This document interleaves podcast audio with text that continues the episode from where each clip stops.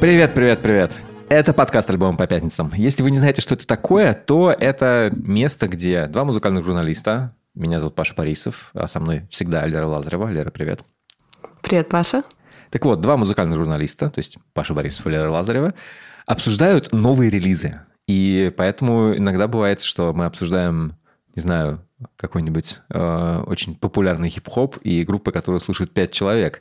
Кажется, что невозможно, чтобы один человек слушал вот такой диапазон музыки. Ну, нет, почему? Вполне возможно. И наши слушатели тоже слушают. Э, так что присоединяйтесь к нам. У нас есть сегодня, наверное, интересная тема. Мы будем говорить про итоги года, но чуть попозже. Ой, какие итоги года, господи? Итоги полугодия. Год еще все-таки ну, не прошел. Ну, можно сказать, итоги года so far, да, so если far. Их так а, обозначил красиво. Так. Давай, да, хорошо. Но для начала разные новости интересные.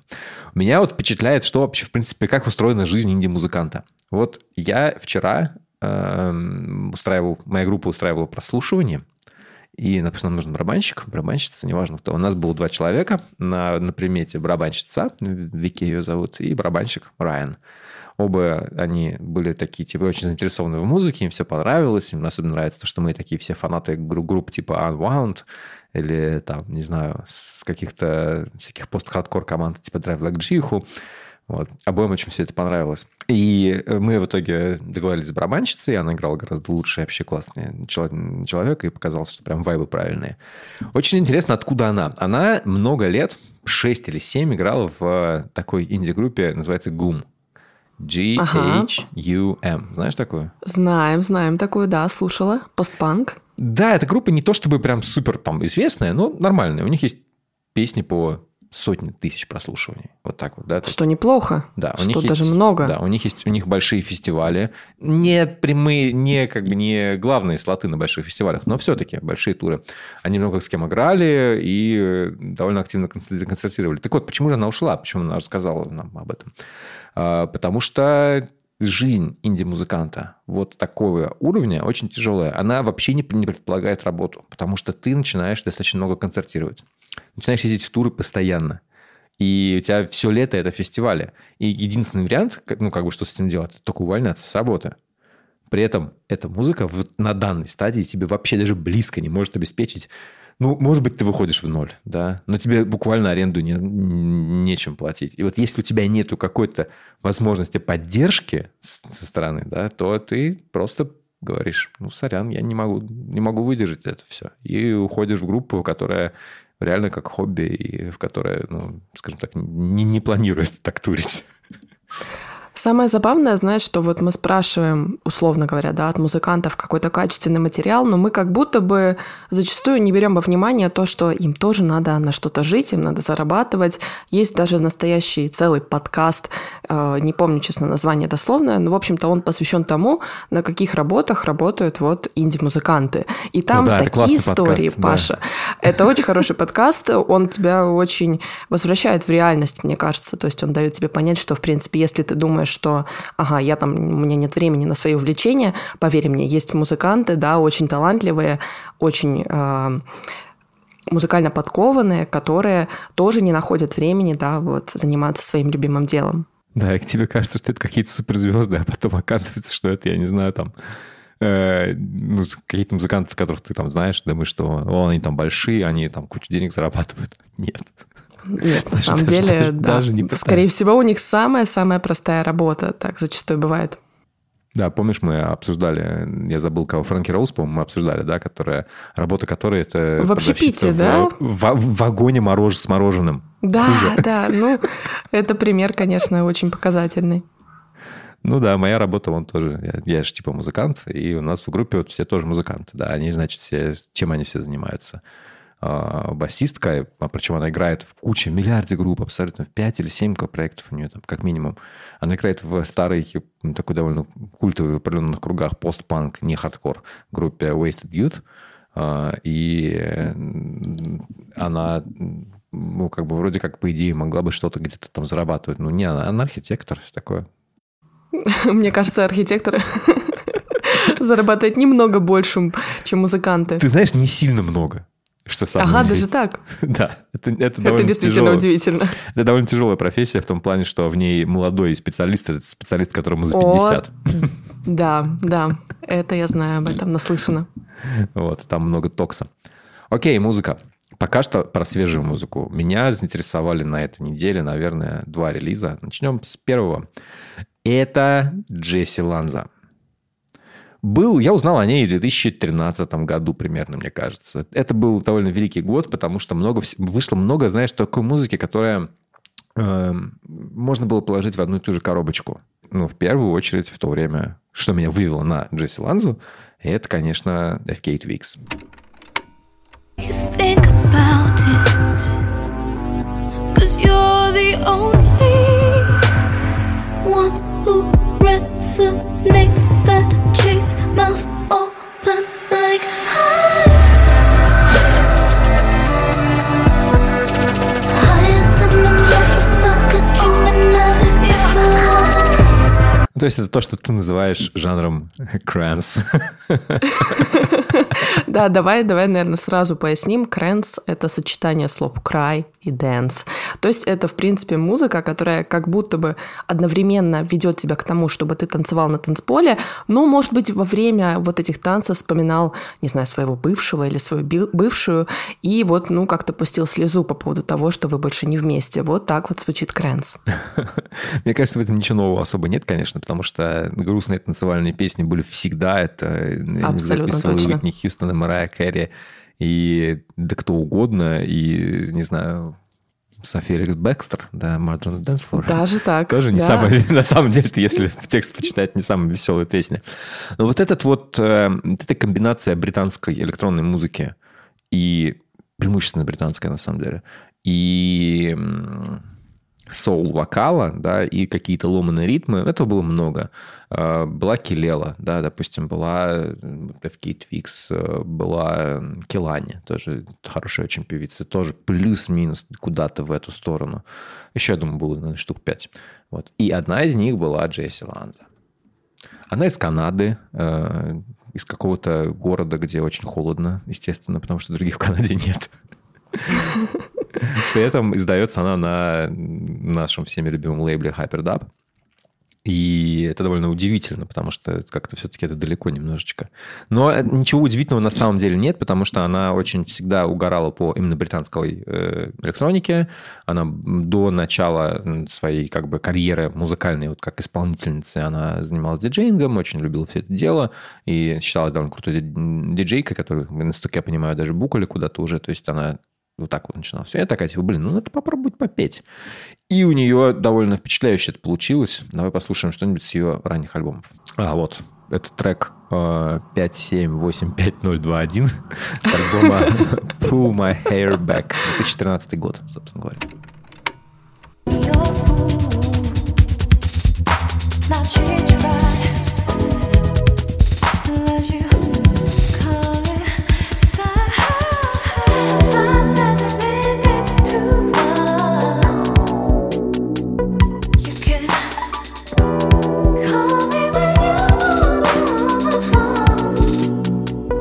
Ну, понятно, песня о любви, довольно красивая. И мне очень нравится в ее музыке такое ощущение, я не знаю, клаустрофичности, видимо, какой-то. Потому что она как будто, не знаю, как будто существует в очень маленьком пространстве.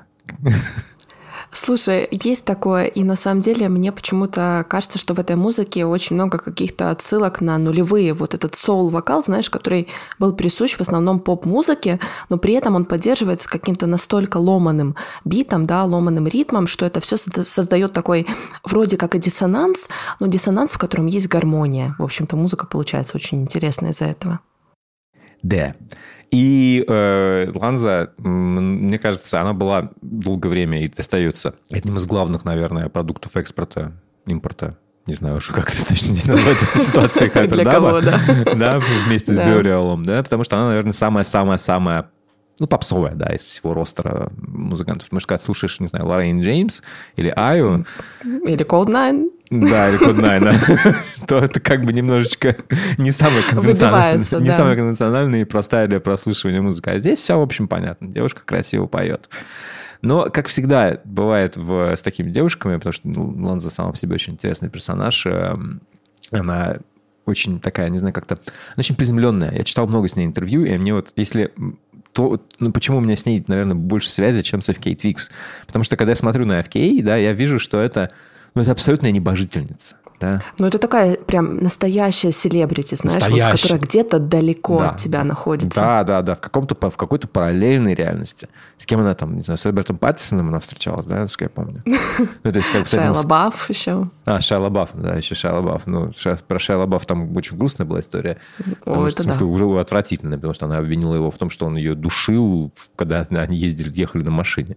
Вот. Держал пистолет под подушкой и говорил, чтобы перед сном она говорила ему «Спокойной ночи, я тебя люблю, иначе, иначе что-то будет». Ну, в общем-то, да, не, не прям веселая, конечно, история. Да. Да. Да.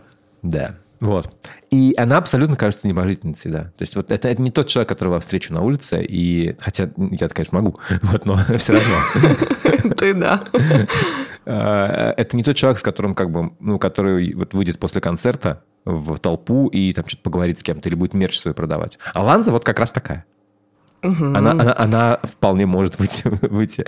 Она очень, очень, очень приземленная, очень простая, очень такая понятная. Она очень, не знаю, рассказывает эм, про свою жизнь. Сейчас она живет в Калифорнии, переехала с своим мужем в, из, из Канады. Она жила в, в Канаде до две тысячи двадцатого года.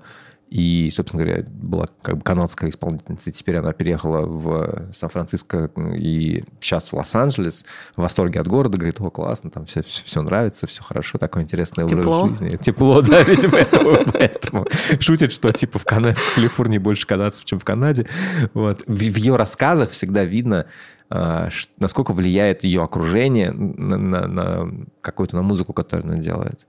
И она, допустим... Ну, просто говорит, типа, вот я там, я много езжу сейчас на машине. У нее есть песня про, на, этом, на альбоме есть песня «Драйв», да, про как раз, про, примерно про вот это ощущение. Потом она, ну, очевидно, живет в мире с пальмами, у нее на обложке, она стоит на обложке на, да. на пальме. Тоже очень красивая обложка. Вот, и она производит впечатление вот такого вот абсолютно обычного человека, который просто очень любит. Она не строит из себя, вот, как эф кей эй, какую-то принцессу абсолютную, да, с неземного персонажа. Да, она такая, типа, да нет, да я вот что-то такая простая, буду петь и всякое такое.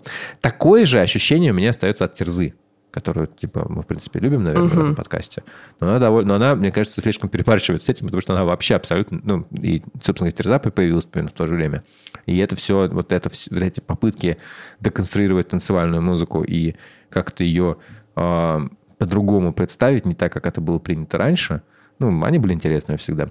Но у Терзы, сколько раз я ее видел живьем, а у нее, мне кажется, это ну прям не получается совсем, к сожалению. Потому что она... Как была... будто бы теряется, да, совсем, наверное, этот образ звезды, и ты совсем не понимаешь, ты пришел ли посмотреть на какого-то артиста или на какого-то артиста, который живет по соседству. Да, да, да, да, да. То есть это нормально, когда ты идешь на каких-то панков, но тут, да и тут не всегда, понимаешь? Вот, когда это же, это же четко видно, когда человеку... ну не очень понятно, что делать на сцене. Да, все-таки им... здесь должен быть какой-то баланс, да? И да, я так понимаю, да. Джесси Ланса его соблюдает. Джесси Ланса его соблюдает, да. Я был на ней живьем, она потрясающая, она хорошо, она классно танцует. Она такая, она прям производит впечатление вот такого человека, который как бы, ну, не, не то чтобы умеет танцевать, да, но очень делает это искренне, да, ну, не, не, не, не, не как Твикс, которая абсолютно, ну, танцовщица профессиональная. О, да, очередь. Там такие танцы профессиональные, что... Да, да, она, она своим телом, ее тело – это отдельное произведение искусства, в смысле то, как, то, что она с ним делает, как она изображает свои чувства и эмоции. Тут, тут другое, поэтому тут все музыка, поэтому давай вернемся к музыке. И одна из песен, которая мне больше всего понравилась, называется «Don't cry on my pillow», «Не плачь на моей Ох. подушке», как раз... к твоей теме про край дается.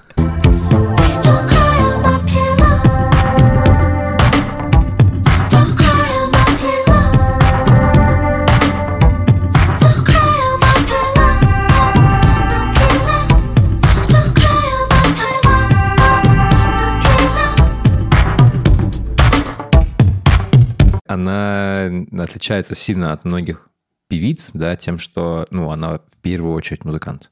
Она в первую очередь сочинительница всей этой музыки, на которую она навешивает свой голос. И уже потом как бы просто певица, потому что я не могу сказать, что она прям супер выдающаяся певица. Она интересная певица. Это, это важный момент. Но вот то, что она, она, она как композитор в первую очередь, потому что эф кей эй Twigs, конечно, ну, свою музыку не сочиняет. Она, ну, то есть она как она куратор.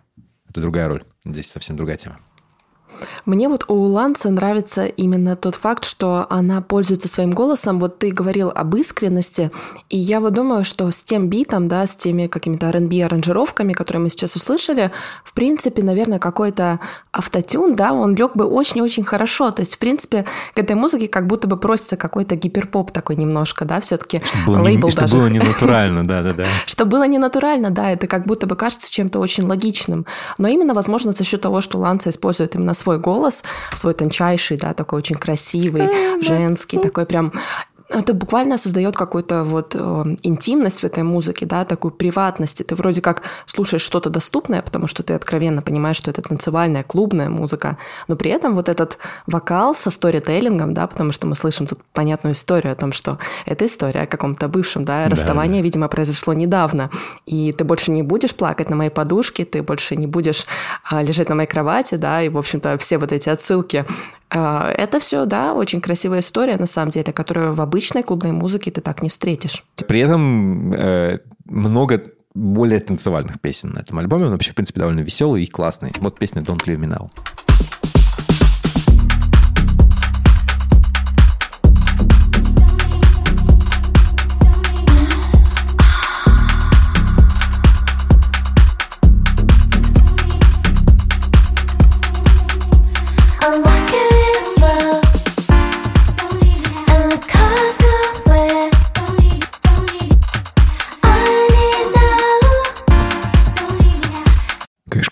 Песня, у меня дико нравится. Кайфовая дата, вот эти дропы, да. Что-то голос, don't leave me, don't leave me, don't leave me. Но про веселые песни я, конечно, немножечко ну, загнул, потому что, э, наверное, лучшая, одна из лучших песен с этого альбома называется «I Hate Myself». Представь себе, как она может звучать. Как, как ты думаешь, что это может быть? Um, может быть, она звучит как-то агрессивно, не знаю, да? Вот, ну, какой-то посыл такой чувствуется. Ну, к счастью, нет. Вот как она звучит.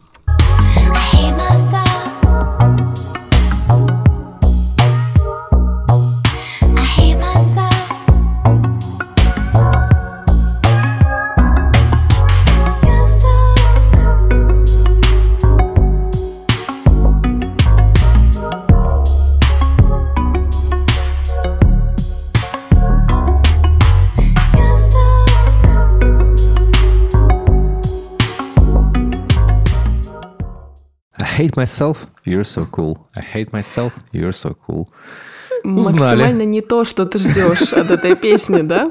Да, вообще не так. Она и хочется веселая. Сказать Джесси, не надо повторять так много эту фразу, ты ведь начнешь действительно в это верить, не надо, не надо ненавидеть себя. Ну, может, она просто реально в это верит, и это, ну, нормально, ну, господи, мы все странные. Есть люди. Такие состояния, да, да есть бывает. Такие странные состояния.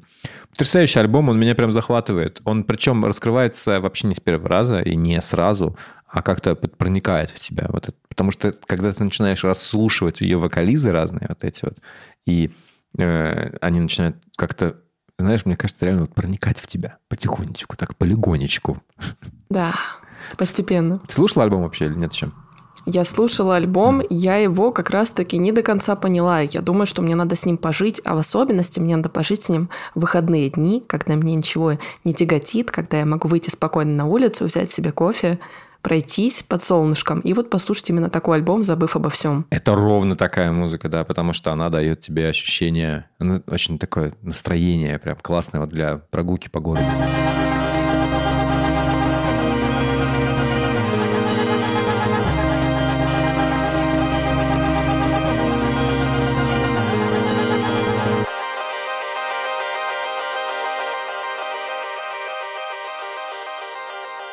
Главный, наверное, поп-альбом, не знаю, рэп-альбом, ну, вот такой большой альбом недели, месяца даже, пожалуй, а может быть и всего лета, это альбом Трэвиса Скотта «Утопия». Я сразу говорю, я не то чтобы прям фанат Трэвиса Скотта, я скорее его просто не очень понимаю, потому что это, наверное, та сторона рэп-музыки, рэп-культуры, которая, ну, как-то проходит мимо меня, наверное. Ты слушаешь Трэвис Скотт, Лера?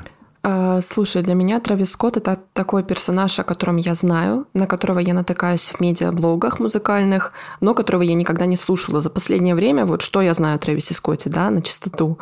А, первое, то, что у него была большая промо-компания, э, компания, да, к новому альбому «Утопия». Кажется, она пошла с какой-то сумки, где было написано название «Утопия». А второй факт, который я знаю о Трэвисе Скотте, это то, что на его фестивале, которым он организовал, да, или он, насколько я помню, был куратором, э, там погибли люди, да, и это все отразилось не очень хорошо на в целом э, его каком-то имидже, да, поэтому, мне кажется, за последнее время он как-то притих немного в медиаполе, и вот сейчас вот этот альбом стал таким большим событием. Но, в принципе, как звучит эта музыка, что с ней происходит, я не знаю. Я примерно понимаю, у меня есть какая-то некая связь. Я знаю, что я знаю, кто это такой, я хорошо понимаю, как устроена его музыка. Это достаточно агрессивный трэп-рэп, который возрождает культуру слэма. На его концертах просто ад-ад творится. Реально, концерты Deftones, на которых довольно суровый слэм очень часто. Раньше, по крайней мере, был, когда я довольно часто ходил на Deftones, и я ходил туда как в спортзал такой, типа... Вперед, погнали! Там музыка-то медленная, а все, кто приходит на Deftones, это такие очень крепкие ребята, ну, знаешь, такие низкие, коренастые такие, да? И вот да.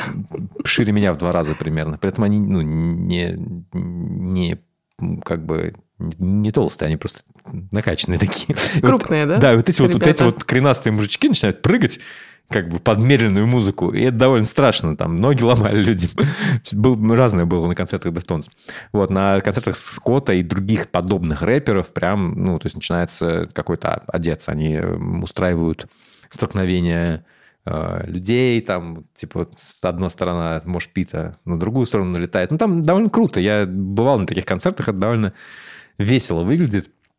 Собственно говоря, но, к сожалению, это привело к, в итоге к трагедии на фестивале, Astroworld он назывался, и это грустная очень история, которая действительно ударила по Скотту, не то чтобы он как бы лично там в чем-то был виноват, его никаких обвинений ему в итоге не предъявили, ни, ни в чем его в итоге не обвинили, но все равно это очень неприятно и действительно бьет по музыкантам.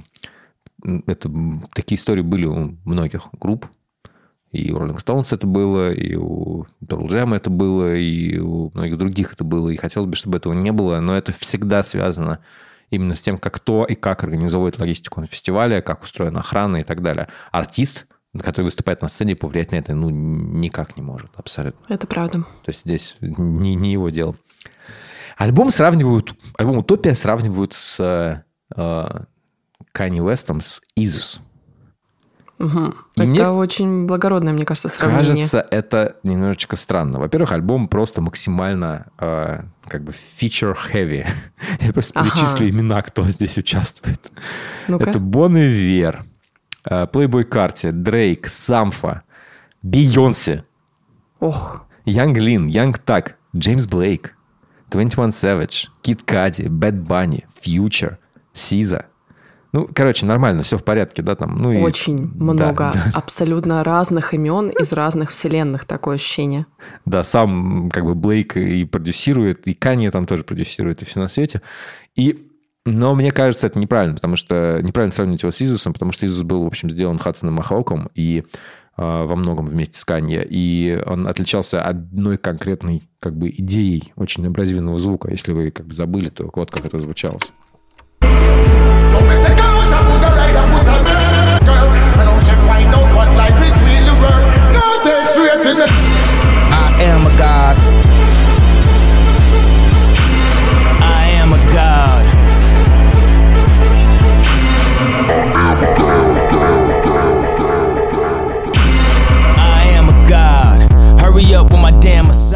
Это мой любимый альбом Kanye West'а, абсолютно.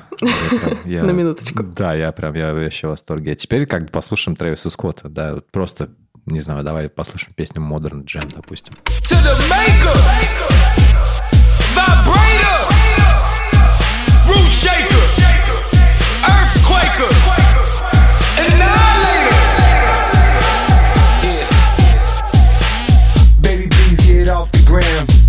I like you better in the stands. I upgrade my only fan. They do it, don't need a cam. This right here, my new modern jam. I'm on fire, the new burning man. She paid the view, that's a...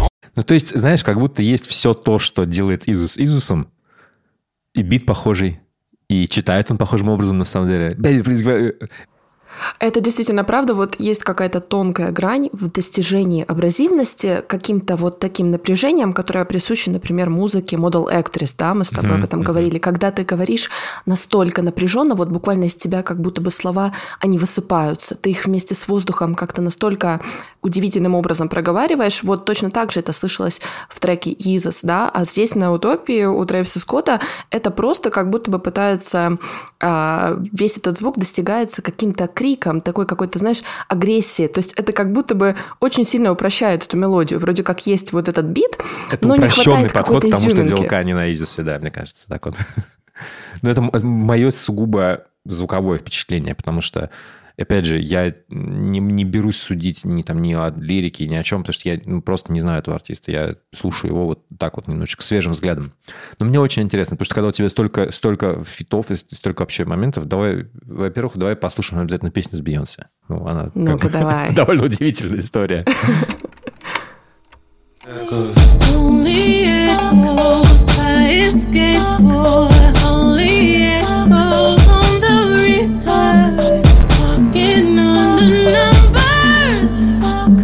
Stay the night, it's the let go, walk the let go, walk the let go, walk the let go. Это сильная песня, мне кажется. Слушай, она сильная, но она тоже немного странная. Вот мне кажется, в самом начале, да, когда Бейонс начинает петь каким-то не своим голосом, да, вот есть да, такое да, ощущение, да, да, да. да что вот это читает. Совсем что-то другое. И потом начинается какая-то... То есть мелодия сначала очень злая, а потом она возвращается куда-то вот в ту стезю, да, в которой Бейонсе себя чувствует более комфортно. Но мне кажется, возможно, если бы не было вот этого первого куплетика, да, со стороны Бейонс, возможно, ее вокал лег бы таким, знаешь, улег... улегчающим фактором каким-то, да, вот в припеве. А здесь, он, а здесь он создает напряжение. Они оба, они оба поют о том... Ну, какой-то о тяготе славы, о там, деньгах, о том, как они всего добились. Это, кстати, вот, наверное, единственное, а что... насущным. Да, насущным. Единственное, что меня, наверное, наверное, смущает немножечко в альбоме, потому что ну, он лирически мне не показался суперинтересным. Потому что, допустим, если, если мы... Раз уж есть параллель с Yeezus'ом, да, то если мы вспоминаем, о чем Yeezus, Yeezus — это... Э, Канье, религиозный очень человек, это очень важный момент, говорит «Я Бог». Он... переступает через себя.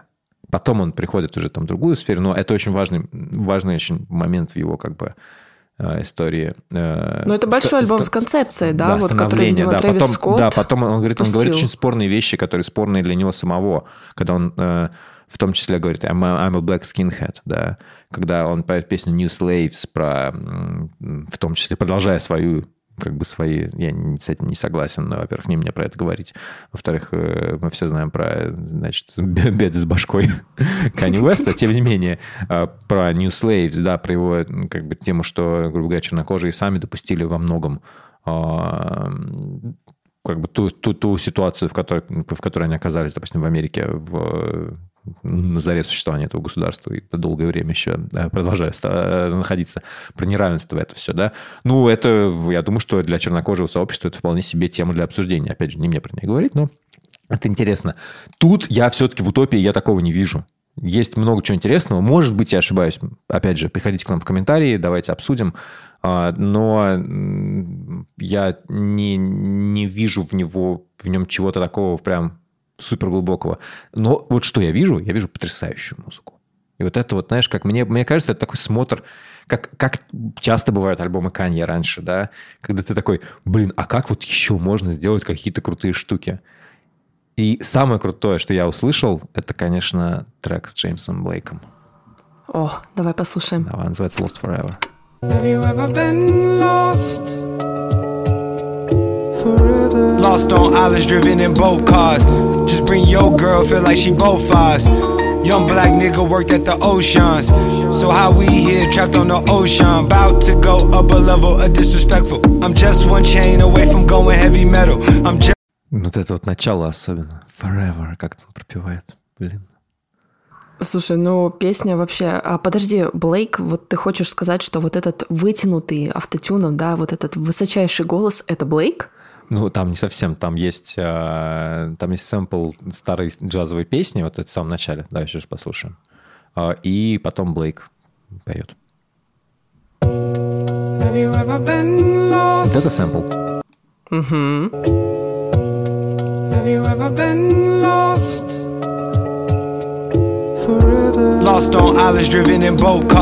Ну так. Насколько эта лирическая песня выбивается и насколько она отличается от того, что мы слышали в самом начале. Но я так понимаю, что за девятнадцать треков здесь действительно происходит очень-очень много всего. Самое прикольное, что вокал Блейка — это тоже сэмпл из его песни с старого альбома, с его. Песня тоже называется «Forever». Как тут все закручено. Да, да, да, да, да. И дальше, блин, такая... Такой мрачный, такой мрачный трек. И меня, меня очень поражает, насколько круто. Мне хочется все-таки перевести этот разговор в сторону того, о чем я понимаю. Ну, немножечко, да, в сторону Джеймса Блейка. Потому что мне кажется, что, во-первых, ему очень идет вот эта вот работа с рэп-музыкантами. Потому что это не, это же не первый раз. Ты слышал, ты помнишь его трек с Ризей? По-моему, это был. Ну-ка, давай его послушаем. Always remember us. Don't throw the dice. Don't let them throw the rice. Don't throw my soul over to the poltergeist. This heart was cold like it was soaked in ice. A stroke of your love is like a stroke of life. Melt in the heat of my passion. Magnetic... Ну, реально, очень органично. Это две тысячи тринадцатый год, все нормально. Все-таки знаешь, насколько Джеймс Блейк талантлив в сэмплировании, да, как он умеет работать со своим голосом и умеет делать из него какие-то абсолютно независимые такие звуковые элементы, которые потом как вкрапление идут буквально в эту читку. Да, и мне кажется, что, конечно, Блейк сейчас э, как-то... У тебя не было ощущения, что он потерял себя? Конечно, было, особенно с последним альбомом, и мне дико интересно, что вот сейчас у него будет, потому что в этом году тоже ожидается новый альбом Джеймса Блейка, мы о нем сто процентов будем говорить. О, да. Ну, очень-очень жду, на самом деле, потому что вот как звучал Блейк на последнем сингле, например? Это довольно интересная музыка. Она, вот смотри, его сингл Big Hammer.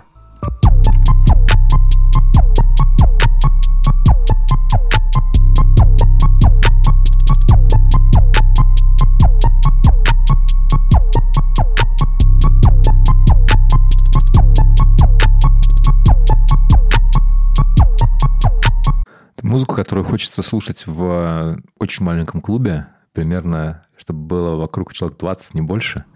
Было примерно два-три часа ночи, чтобы в клубе единственный источник света — это был свет для диджея, который освещает его пульт. И ты просто еще больше было очень громко, и чтобы басы тебе просто буквально лицо Ох. плавили. Да, да. А мне еще почему-то представляется, что под этот бит... Должна быть какая-то очень такая, прям должна начаться какая-то жесткая читка. Нет, там не начинается. Вот, короче, смысл в том, что Джеймс Блейк идет в... возвращается к корням, к электронной музыке, к тому, что... к непесенной музыке, к музыке как бы танцевальной, с которой он начинал, с которой мы его все, все полюбили, не знаю, там, с его первых эпишек и первых записей. Круто. Мне очень нравится вот это, вот, наверное, самое интересное в альбоме Трэвиса Скотта, это вот эти вот все... переплетения, проникновения разных других музыкантов. Там их много. Там есть потрясающий трек с Самфой. Самфа тоже очень интересный вокалист, который мне хотелось бы, чтобы он больше был. Он выпустил там один альбом всего, по-моему, да? Да, да, один. И я жду от него тоже многого. И приятно слышать его у Трэвиса. Вот знаешь, есть такое ощущение, да, что вроде как даже несмотря на то, что этот альбом сравнивают с Канье, и мы вот с тобой, ну, не увидели, да, здесь какой-то одной конкретной концепции, возможно, все вот эти приглашенные гости, возможно, все эти фиты, они как раз и создают вот этот обзор внешнего мира, да, только мы смотрим на них глазами не одного Трэвиса Скотта, а вот этих самых приглашенных музыкантов. Да, наверное, наверное, это так, так работает. Короче, хотите понять, что сейчас самое крутое в большой, интересной поп-музыке, и как это все выглядит, как это все звучит. Ну да, Скотт — это прям хороший, хороший вход. Даже если вы не фанаты того агрессивного направления рэпа, которое он продвигает.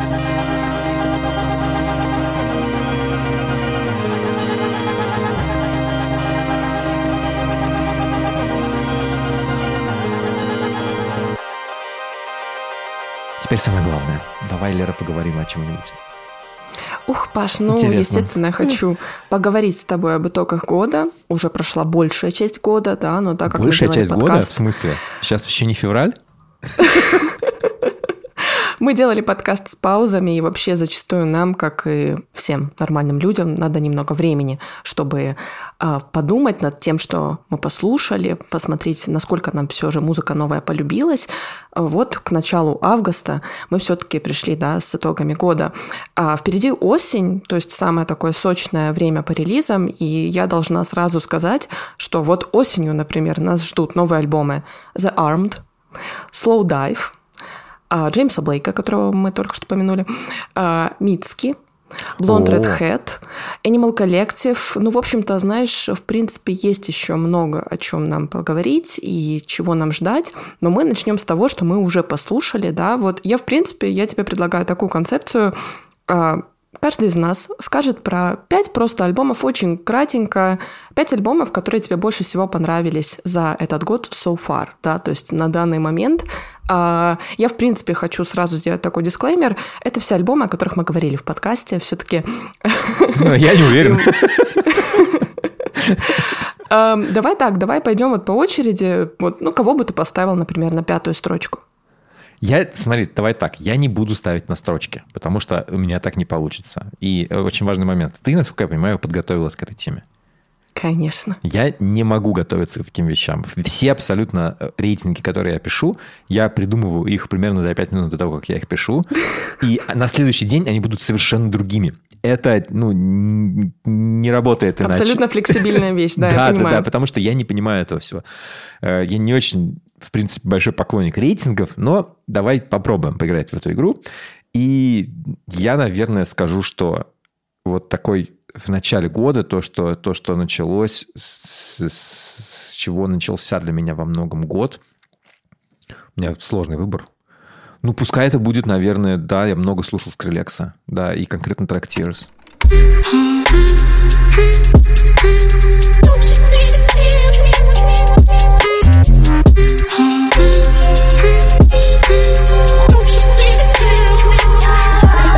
Блин, до сих пор прямо, знаешь, как лицо плавится. Очень нравится. Слушай, у Скрилекса было два альбома. Ты вот в итоге года бы поставил оба? Нет, или только, тебе нравится нет, какой-то нет, конкретный? Нет, нет, нет, только первый. Тот, который более экспериментальный, угу. более странненький, вот с которого Tears как раз, который вышел, который мы обсуждали как раз в подкасте, и который реально, реально крутой. Дальше, потому что второй такой альбом, типа, не знаю, пушек каких-то прям танцевальных. И я такой, ну, блин, он там менее интересный. Так, ну, мы Твоя, уже уходим, да, да, от ранжирования. Я, в принципе, ну, хорошо, вот я, в принципе, наверное, даже не могу а, выбрать, что конкретно, ну, в конце года-то я выберу по-любому. А, сейчас я не могу, да, выбрать, что конкретно у меня будет вот с первого по пятое. Ну, пока ориентировочно я бы поставила Pile. Мы с тобой о группе Pile уже говорили. Альбом All Fiction стал для меня таким открытием, потому что это группа с большой дискографией, которая вот буквально вырвалась из какой-то ди ай вай-среды в буквально арт-панк, пост-панк, какую-то продуманную какую-то музыку. И вот буквально Pile показали, что они способны на большее. Песня Loops, например, просто замечательная.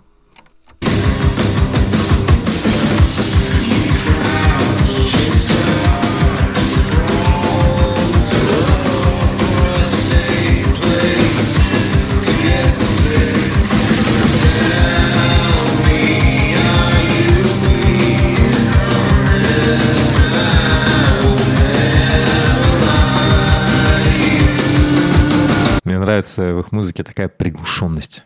Все это да. как-то как будто сильно тише, чем Skrillex. Затуманено. Затуманено. Так, идем дальше. Что, что еще ты возьмешь с собой в итоге года? Wednesday, конечно. Wednesday одна из самых классных релизов за этот год. Альбом Red So God.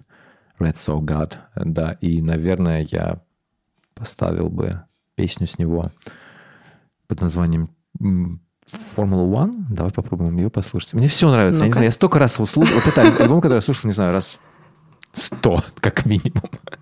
Но мне каждый раз нравится, я каждый раз нахожу в нем что-то новое. I like sleeping with the lights on. You next to me watching Formula One.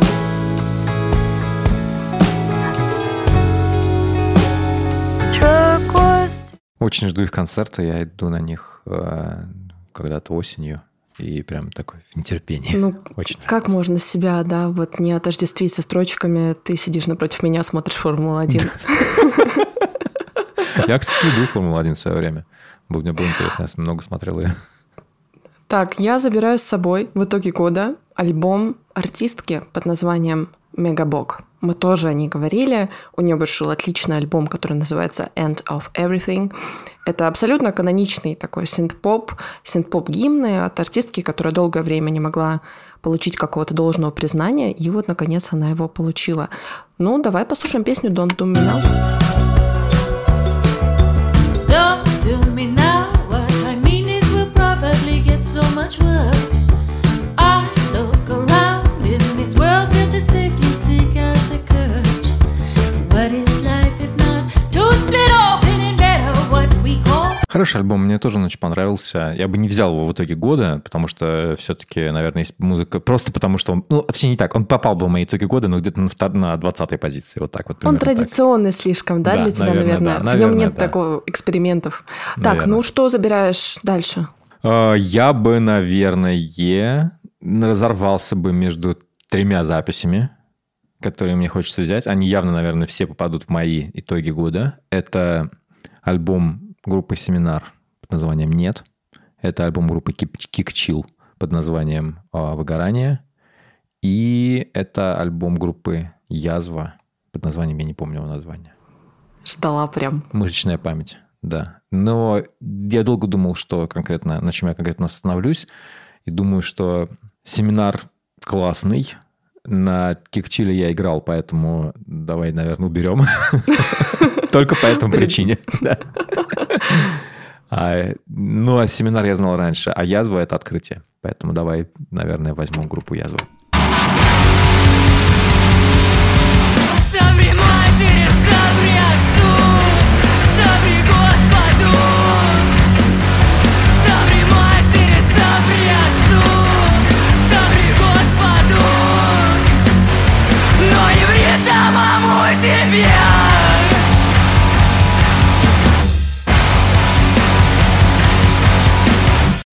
Фантастическая песня. Фантастическая. Я возьму с собой дальше, наверное, группу Bar Italia, которая меня захватила просто своей сыростью. Я никогда не думала, что вот можно в музыке сделать красоту настолько неидеальной.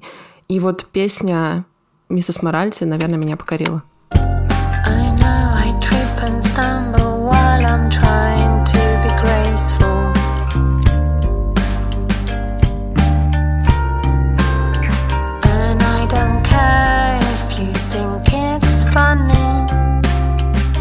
Brushed the dust off and I lift myself up. And I don't care if... Я бы поставил группу Bar Italia в свой список, но, наверное, где-нибудь на шестой позиции. Вот чуть-чуть, прям, прям к пятерочке. Потому что это, конечно, концентрированная меланхолия. И мало кто в этом году так хорошо выразил эту меланхолию. Окей, мой пятый альбом, да. Четвертый, четвертый. Четвертый, всего лишь четвертый. Я не умею считать. Надо еще выбирать. Надо еще... Господи, какой кошмар. Я ненавижу выбирать. А, я... Блин, ну это, это... Слушай, это так сложно сейчас. Я сейчас это очень сложно. Буду, на самом потом... деле, я вчера заглянула... Как ты знаешь, я э, люблю ранжирование, да? И mm. я вчера заглянула на свою страницу эй о ти, где я постоянно ставлю оценки альбомам. И я посмотрела на все вот эти обложки всех тех альбомов, которые вышли, которые мы обсуждали, и подумала, господи, как я их все люблю. Как можно выбрать из них просто, вот, я не знаю, условно, какие-то двадцать пять альбомов. Это очень сложно. Да, да, это прям это как, ну, невозможная какая-то задача. Причем э, все интересные по-разному. Как только чем дальше ты в лес куда-то как бы идешь, да, тем больше тебе хочется думать про всю эту музыку, с, обсуждать ее и как-то, не знаю, подсветить что-нибудь важное. Ну, слушай, наверное, я не знаю, мне вот два, два, две исполнительницы, это, которые я бы поставил, это на, на одно и то же место, наверное. Это Анна Би Сэвидж и Индиго де Суза. Я, mm-hmm. Потому что они делают похожую музыку, э, такой типа фолк, кантри, но с под вывертом, странную. С надрывом. С надрывом, да, и с очень хорошими текстами. И обеих я видел буквально сразу же после выхода их альбомов в одном и том же зале концертном. Поэтому у меня все слилось. И у обоих, у обеих был абсолютно, ну, какие-то невероятно крутые концерты. Знаешь, когда ты вот ловишь музыканта в тот момент, когда он еще не устал общаться с публикой, он еще воспринимает концерты, знаешь, типа Sold Out в Лондоне в клубе на тысячу человек как событие в своей жизни гигантское, да, когда, знаешь, типа добился и искренне радуется. И вот это было у, у, у них обеих. Ну, наверное, пускай будет Индиго де Суза, да, потому что она такая классная. Это будет песня «You Can Be Mean». Go past the photograph and take a ride. It's in the hallway under the exit. Thank you for trying.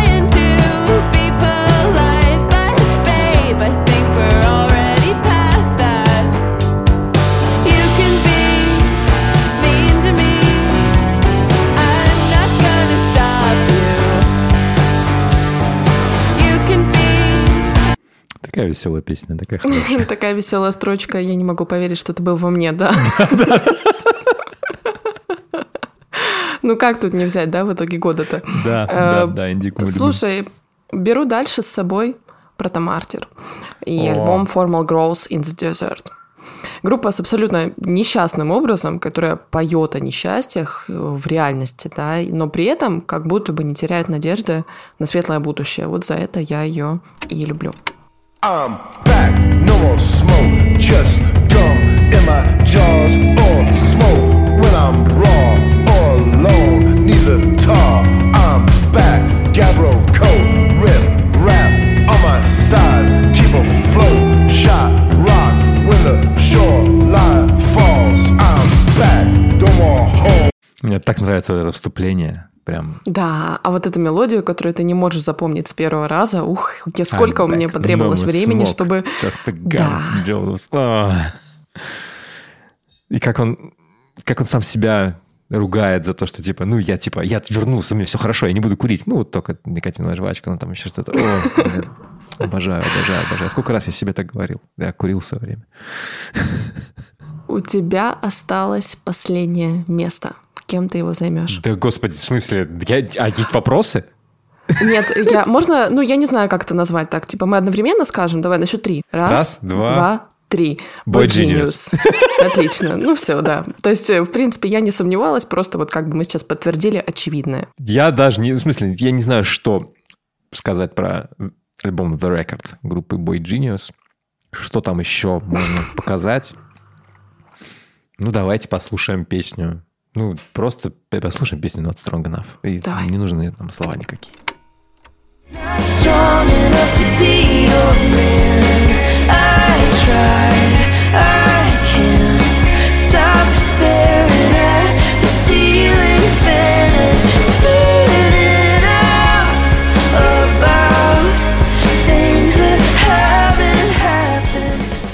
Каждая строчка, спетая Джулиан Бейкер на этом альбоме, это золото. Убивает тебя, да? Абсолютно. Я просто, я, я таю, ну, ничего не могу сказать, ничего не могу сделать. Когда я смотрю на эти цифры, на миллионы, десятки миллионов прослушиваний песен, я просто такой, знаешь, господи, все происходит так, как должно быть, все правильно. Есть справедливость в мире, да. Великолепная музыка получает великолепное признание и становится, не знаю, важной, не знаю, какой-то частью жизни большого количества людей. Я очень счастлив от этого. Это действительно очень кайфовый альбом и очень классная песня. У меня осталось одно место, и мой выбор, наверное, немного странный. Но ты знаешь, я подумала, что, наверное, тоже так должно быть, потому что вот то, что я делаю на канале, да, то, о чем я пишу, то, с какой концепцией я к этому подходила, и то, какую музыку я хочу продвигать, оно, наверное, в принципе выражается все в этом альбоме. Это альбом Feeble Little Horse. О, это потрясающий альбом. Я не знаю, почему он не попал никуда, потому что я про него забыл, честно говоря. Это, да, это... Можно поставить любую песню, которая...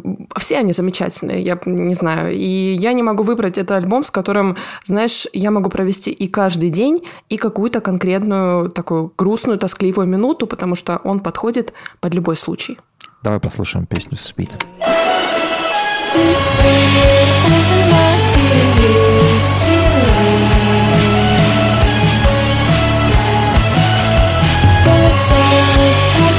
you.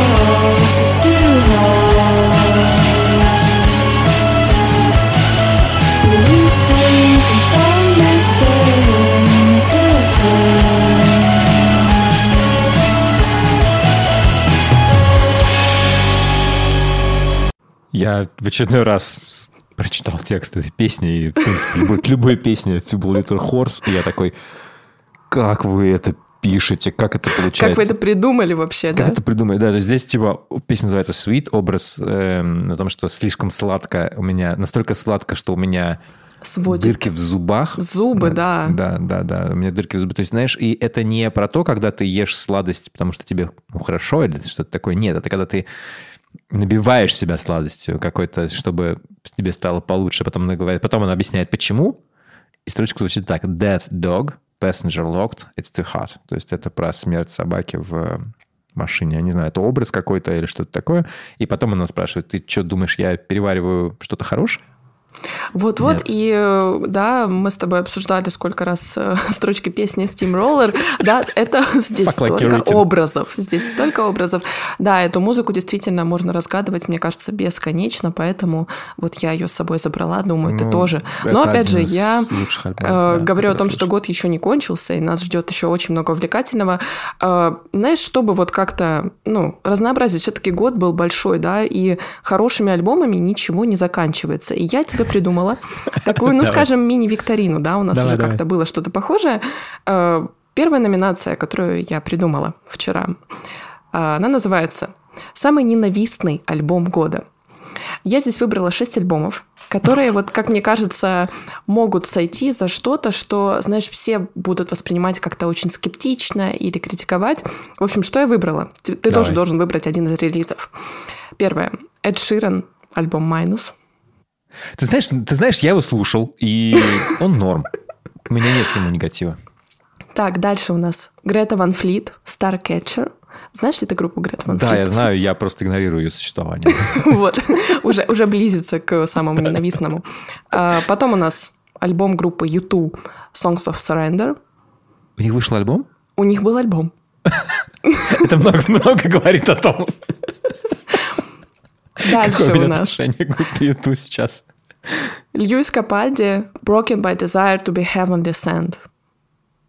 Ну, я с тобой вообще радикально не согласен. А ты в этом, знаешь, в этом подкасте что очень-очень много критиков, очень много юзеров буквально ненавидят Льюиса Капальди. Я, в принципе, тоже не понимаю, но это, знаешь, такой вот кот в мешке немножко. Я добавила это сюда, потому что это как будто бы общепризнанно ненавистный альбом, но я в нем не вижу ничего плохого. По мне, так Льюис Капальди очень тоже прекрасный, замечательный Там артист. Там простоватая лирика, я бы сказал, потому что он целится в большую аудиторию очень, но... Серьезно, посмотрите, пожалуйста, видео, как на Гластонберри толпа подпевает, поет его песню вместе с ним, просто потому что он, ну, у него синдром Туретта, ему довольно тяжело вообще, в принципе, выступать, и он, на самом деле, скорее всего, это грустная история, потому что я так понимаю, что он, ну, собирается завершить карьеру, потому что э, синдром прогрессирует, и ему становится все тяжелее и тяжелее выступать и разговаривать в принципе. Это же не про то, что, типа, ты, там, не знаю, матом ругаешься, да, нет, это про то, что ты совершаешь какие-то действие непроизвольно во время разговора. И ты дергаешься, там что-то такое. Ну, короче, ему, ему тяжело. И это прям, когда люди за него допевают песни, это фантастика абсолютно. Это в, в такая поддержка. И я, у меня просто... Вот у меня... Отрицательный негатив к Льюису Капальди. Просто я не знаю. В этом подкасте не хейтят Льюиса Капальди. Вообще нет, нет. Следующий кандидат у нас Smashing Pumpkins. эй ти ю эм. Не, ну я включал, ну это просто...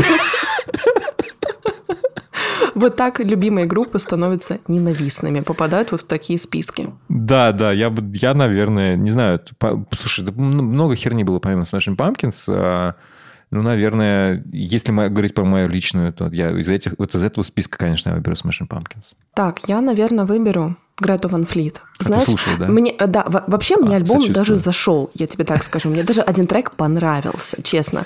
Но я понимаю, что это настолько копирка, и больше всего в этом всем меня смущает то, что Грета Ван Флит, они просто... Ну, знаешь, ну вот скажите вы, ребят, типа, да, мы любим Led Zeppelin, да, мы обожаем, да, мы под них жестко косим. Нет, они говорят, ну, вы знаете, мы делаем что-то свое, мы делаем вот как-то стараемся обособиться, стараемся как-то выглядеть на сцене очень уникально. Нет, ребят, нет. Вот давай послушаем Скажи песню. Мне, что за песня? Что за песня? Тебе более-менее понравилась даже. Эта песня называется «Sacred the Thread».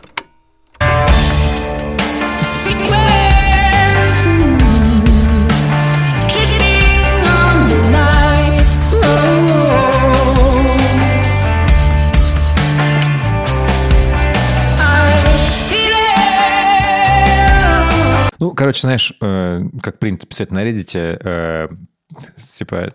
Uh, типа, congratulations or sorry for your loss. Sorry, didn't read the, the, didn't read the post. Поздравляю, или, или мои сожаления, пост не читал, ничего не знаю, не хочу ничего с этим делать, не хочу вообще никак связываться с этой группой, потому что мне катастрофически неинтересно. Вот это вот, наверное, самая жуткая это эмоция, самая которая может ужасная, вызвать музыка. Да, да. да, игнорирование – это, наверное, самая плохая эмоция. Итак, мы переходим к следующей номинации. О, Она давай, называется давай. «Самый незаметный альбом года». И я под этим подразумеваю релизы крупных артистов, которые как будто бы не привлекли достаточно внимания к себе. Возможно, да, мои варианты будут немного спорными, но я все-таки думаю, что где-то можно было и чуть-чуть побольше какой-то популярности получить. Первый альбом у меня здесь «Кеша». Gag Order. Я слушал его, он просто... Ты знаешь, она очень много лет пытается себя переизобрести после вообще всего, что у нее после было. После ТикТок. После ТикТок, после скандала с доктором Люком, с этим судом жутким и всеми историями, которые она, например, рассказывает. И я не знаю, мне кажется, она просто... У меня нет ощущения, что ей есть что сказать, как музыканту, как исполнительнице. Вот, у меня нет... Да, да, то есть как бы я, я, я, я расстроен, да, но я понимаю, почему это происходит. Следующий альбом у меня в кандидатах – это Бен Ховард из «It». У Бена Ховарда был альбом. Я тоже, знаешь, такой типа, да, правда? Наверное, он меня даже залайкал, наверное, даже его послушал, но мне тоже нечего сказать про него. Следующий альбом, который мне, я с удивлением занесла в этот список, но мне почему-то показалось, что могло бы быть и побольше все-таки хайпа, это альбом Жанель Моне «The Age of Pleasure». Да, он тоже, он как-то достаточно прошел мимо, как тихо, будто бы прошел, спокойно. Да? Да, я смотрел на его прослушивание, и там тоже никакого-то, ну, нет никакого прям грандиозного какого-то взрыва или там такого эффекта. Ну, то есть тоже классно. Альбом приятный, но не совсем моя музыка, согласен, да. Следующий кандидат у нас Swans, The Beggar. Я, возможно, mm-hmm. немного отдалена, да, от всей тусовки Swans, но мне кажется почему-то, что релиз такой большой группы тоже должен был получить как будто бы больше внимания. Они не оправдали ожиданий, потому что Swans мы любим как группу, которая очень шумная и очень много гремит, а здесь Джира в ее новой ипостаси убрал какие-то свои вот эти вот именно абразивные звуки и сделал все тише и спокойнее. И в итоге как бы получилось такое ощущение, что чего-то не хватает. Нужно либо песни были делать более, более интересными, более сложными, как-то более захватывающими, да, либо звуком брать. А тут получилось, что ни то, ни другое. Плюс еще, конечно, есть огромный момент. За Майклом Джирой тянется шлейф обвинений в сексуальном насилии, которые он отрицает. И никакой, какой-то обще... ну, никакой конкретной версии на тему того, что там произошло, нет. Я не знаю, я не, даже не давался в детали, просто это ну, влияет, естественно, на артиста. Ну и последний кандидат у нас, это здесь мне было сложно, потому что все-таки, наверное, какое-то внимание, какой-то хайп вокруг этих групп был. Это Iggy Pop и Depeche Mode. Вот как ты думаешь, кто из них недополучил внимания? Недополучил, я думаю, что недополучил Игги, потому что он просто выпустил очередной альбом. Сам факт того, что Игги сейчас выступает на разогреве у Red Hot Chili Peppers, как бы он, он заставляет меня задуматься, что за хуйня?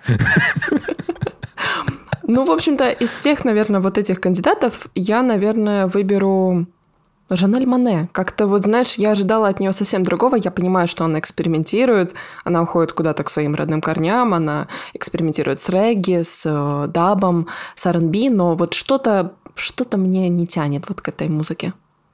Ой, я, наверное, назову Gorillaz.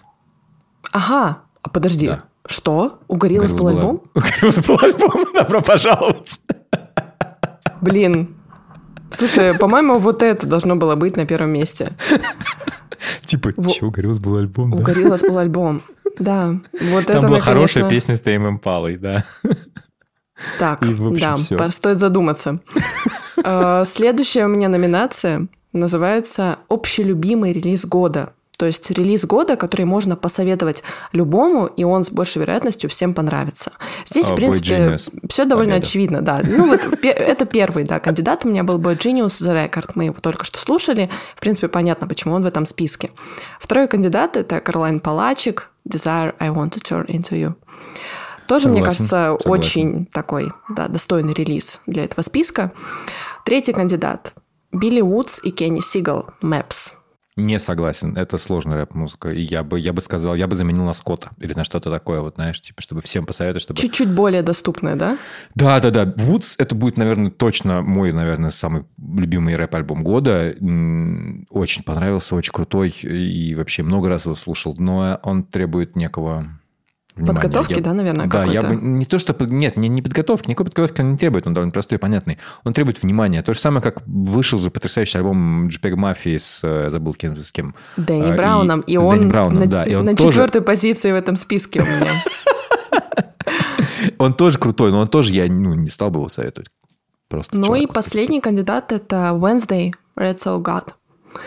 Ну, в не знаю, не, я с тобой, не, я с тобой не согласен. Мне кажется, это очень абразивно. Мне кажется, это очень такая... Я, понимаешь, если человек слушает группу Wednesday, если он разбирается в ней, если он такой, типа, включает ее и такой, типа, о, круто, мне нравится, ну, у меня с этим человеком много общего сразу же, да? А вот так вот просто сходу кому-то посоветовать... Я не знаю. У меня, ну, тогда я... это Boy Genius. Слушай, Boy Genius, мне кажется, мало кому не понравится. Нет, Boy Genius сто процентов самый такой, самый, самый альбом, который вот... Есть такое понятие кроссоверов, да, когда альбом переходит из, из, одной, из, из одной категории в другую. Раньше это было типа, из, допустим, из черных чартов, да, в белые чарты, или из кантри-чартов в ар энд би-чарты, что-то такое, вот такие вот э, перекрестки. Собственно говоря, Тейлор Свифт – это самый яркий пример кроссовер-артистки, которая из кантри-чартов, с абсолютно отдельного мира, перешла в мир большой поп-музыки с альбомом тысяча девятьсот восемьдесят девятый. И э, вот... Такой кроссовер, да, Boy Genius очень хороший, потому что она буквально захватила, они захватили ну, всю аудиторию, которую, которую только можно. Это и поклонники э, Тейлор Свифт, и э, люди, которые слушают, условно говоря, группу Wednesday, и всякие квир-персоны, и э, люди, которые вообще ничего не знают про этих артистов, и им просто нравятся красивые голоса под, под, под гитару, красивые песни поют. Да, наверное, да. Может быть, еще, наверное... Нет, я думаю, что лучший выбор. Единогласно. Единогласно, абсолютно. У нас еще две номинации. Вау, ты подготовился. Да, барабанная дробь. Лучший дебютант года. Под этим я подразумеваю артиста или группу с каким-то очень хорошим дебютным альбомом. И так вышло, что те, кого я взяла э, как варианты, да, это те артисты, которых мы разбирали в подкасте. Еще забавная вещь, все они, э, все эти группы, все эти артисты начинаются на букву «М». «М»? «М». Окей, Мэнди Индиана. Мэнди Индиана, да. I've seen a way. Да, Мэнди Индиана – это топчик. Это, хороший, наверное, хороший да, был наверное, дебют. Наверное, лучший дебют пока что, как мне кажется. Следующий альбом – это Model Actress, Dog's Body. А у них это первый альбом, да? Да. А, Поддерживаю, не, поддерживаю. Неплохо, неплохо, да? Поддерживаю, да, согласен тоже. Но Мэнди Индиана пока выигрывает. Третья позиция – эм эс Paint, Post American.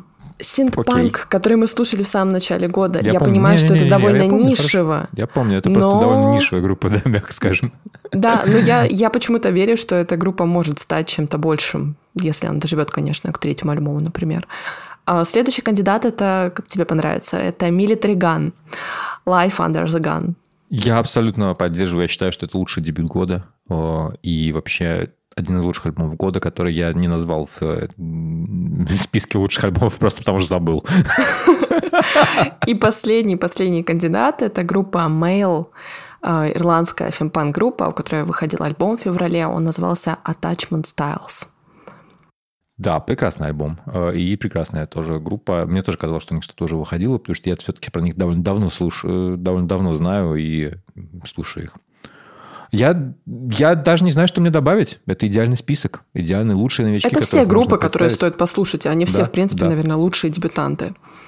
Да, они меня прям ну и... очень, очень впечатлили.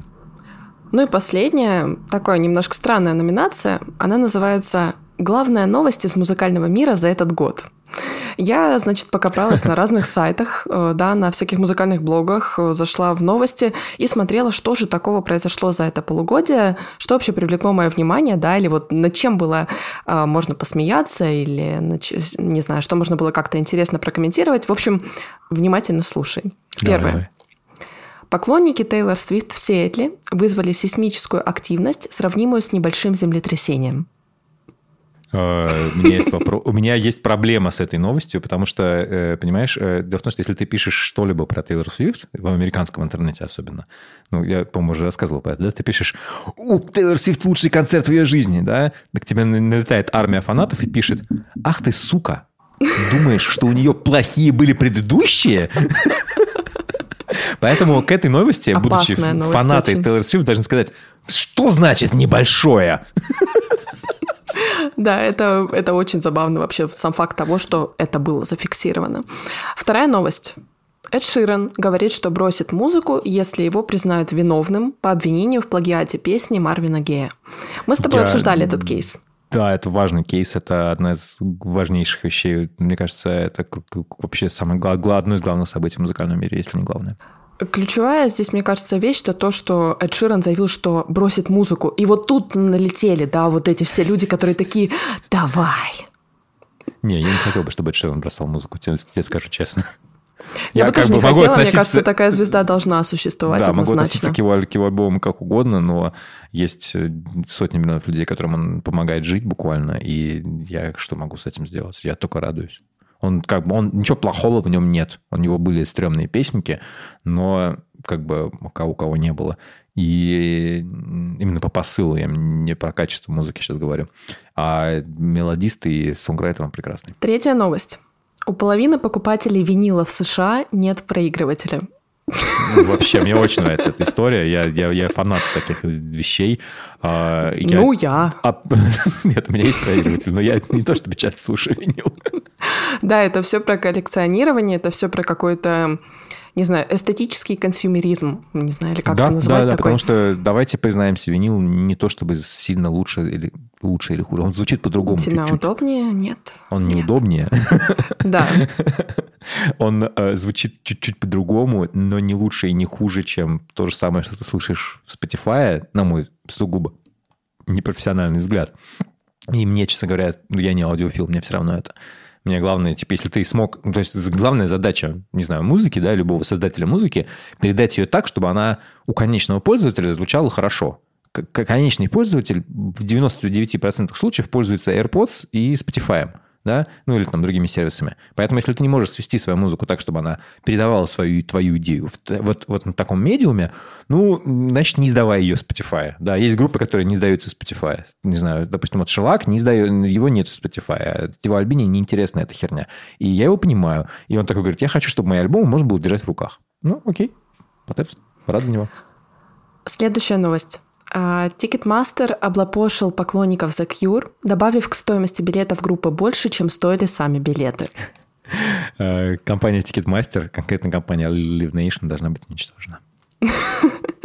Если вы не слышали об этой новости, в общем-то, если long story short, билет, который стоил условно тридцать долларов, почему-то на выходе стал стоить в два раза больше. И, в принципе... Ну, потому что там налог, потом там типа... Налог на налог. Сбор, сбор, сбор на сбор на booking fee, сбор букинг-агента, сбор того, сбор площадки и так далее. И в итоге ты такой, типа, блин, чего вообще... Ну, это как, знаешь, как было с, с этим, с авиабилетами, да, у тебя есть авиабилет и сборы.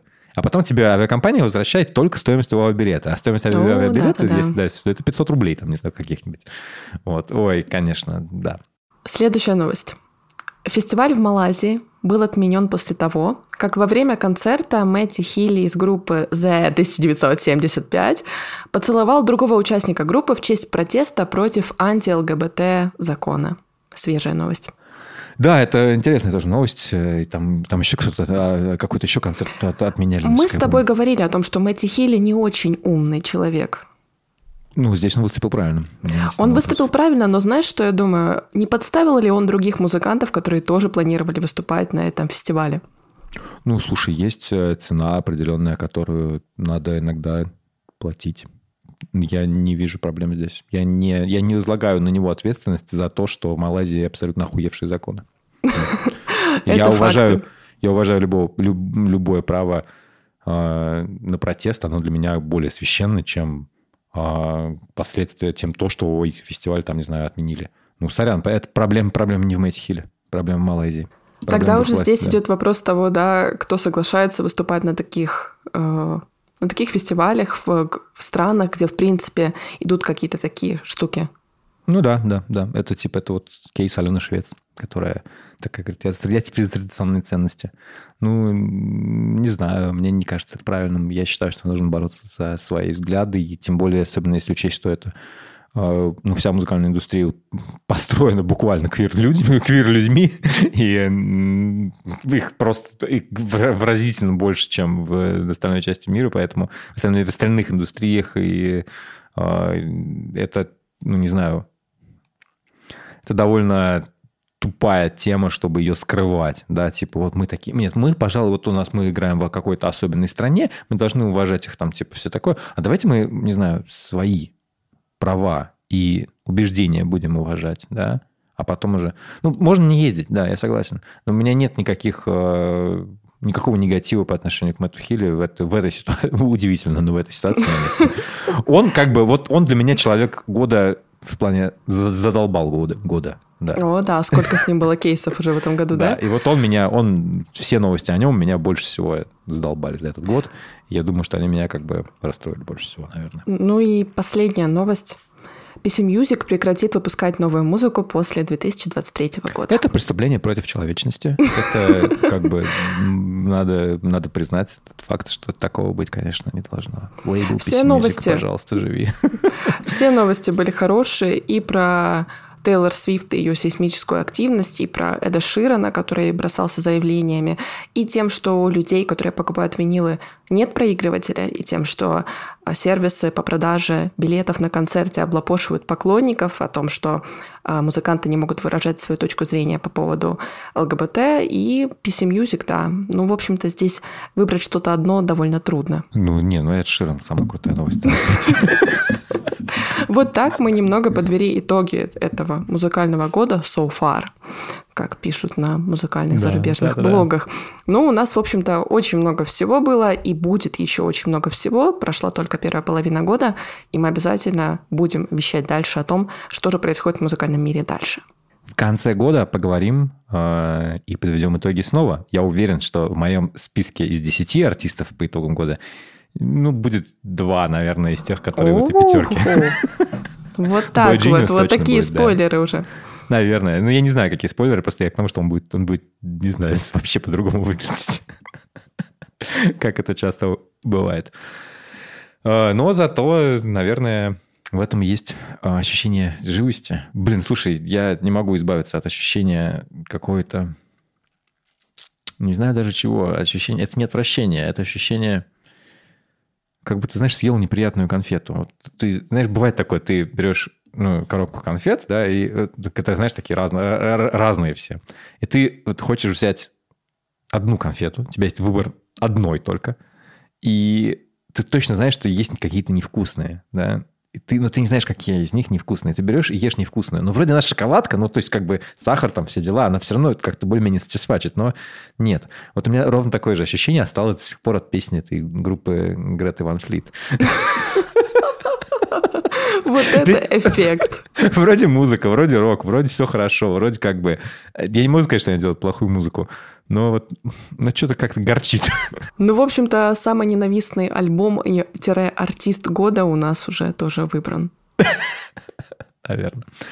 На этом все. Спасибо большое, что слушали. Спасибо большое, что вообще следите за тем, что мы делаем. Подписывайтесь на нас и рассказывайте своим друзьям про наш подкаст, если он вам нравится.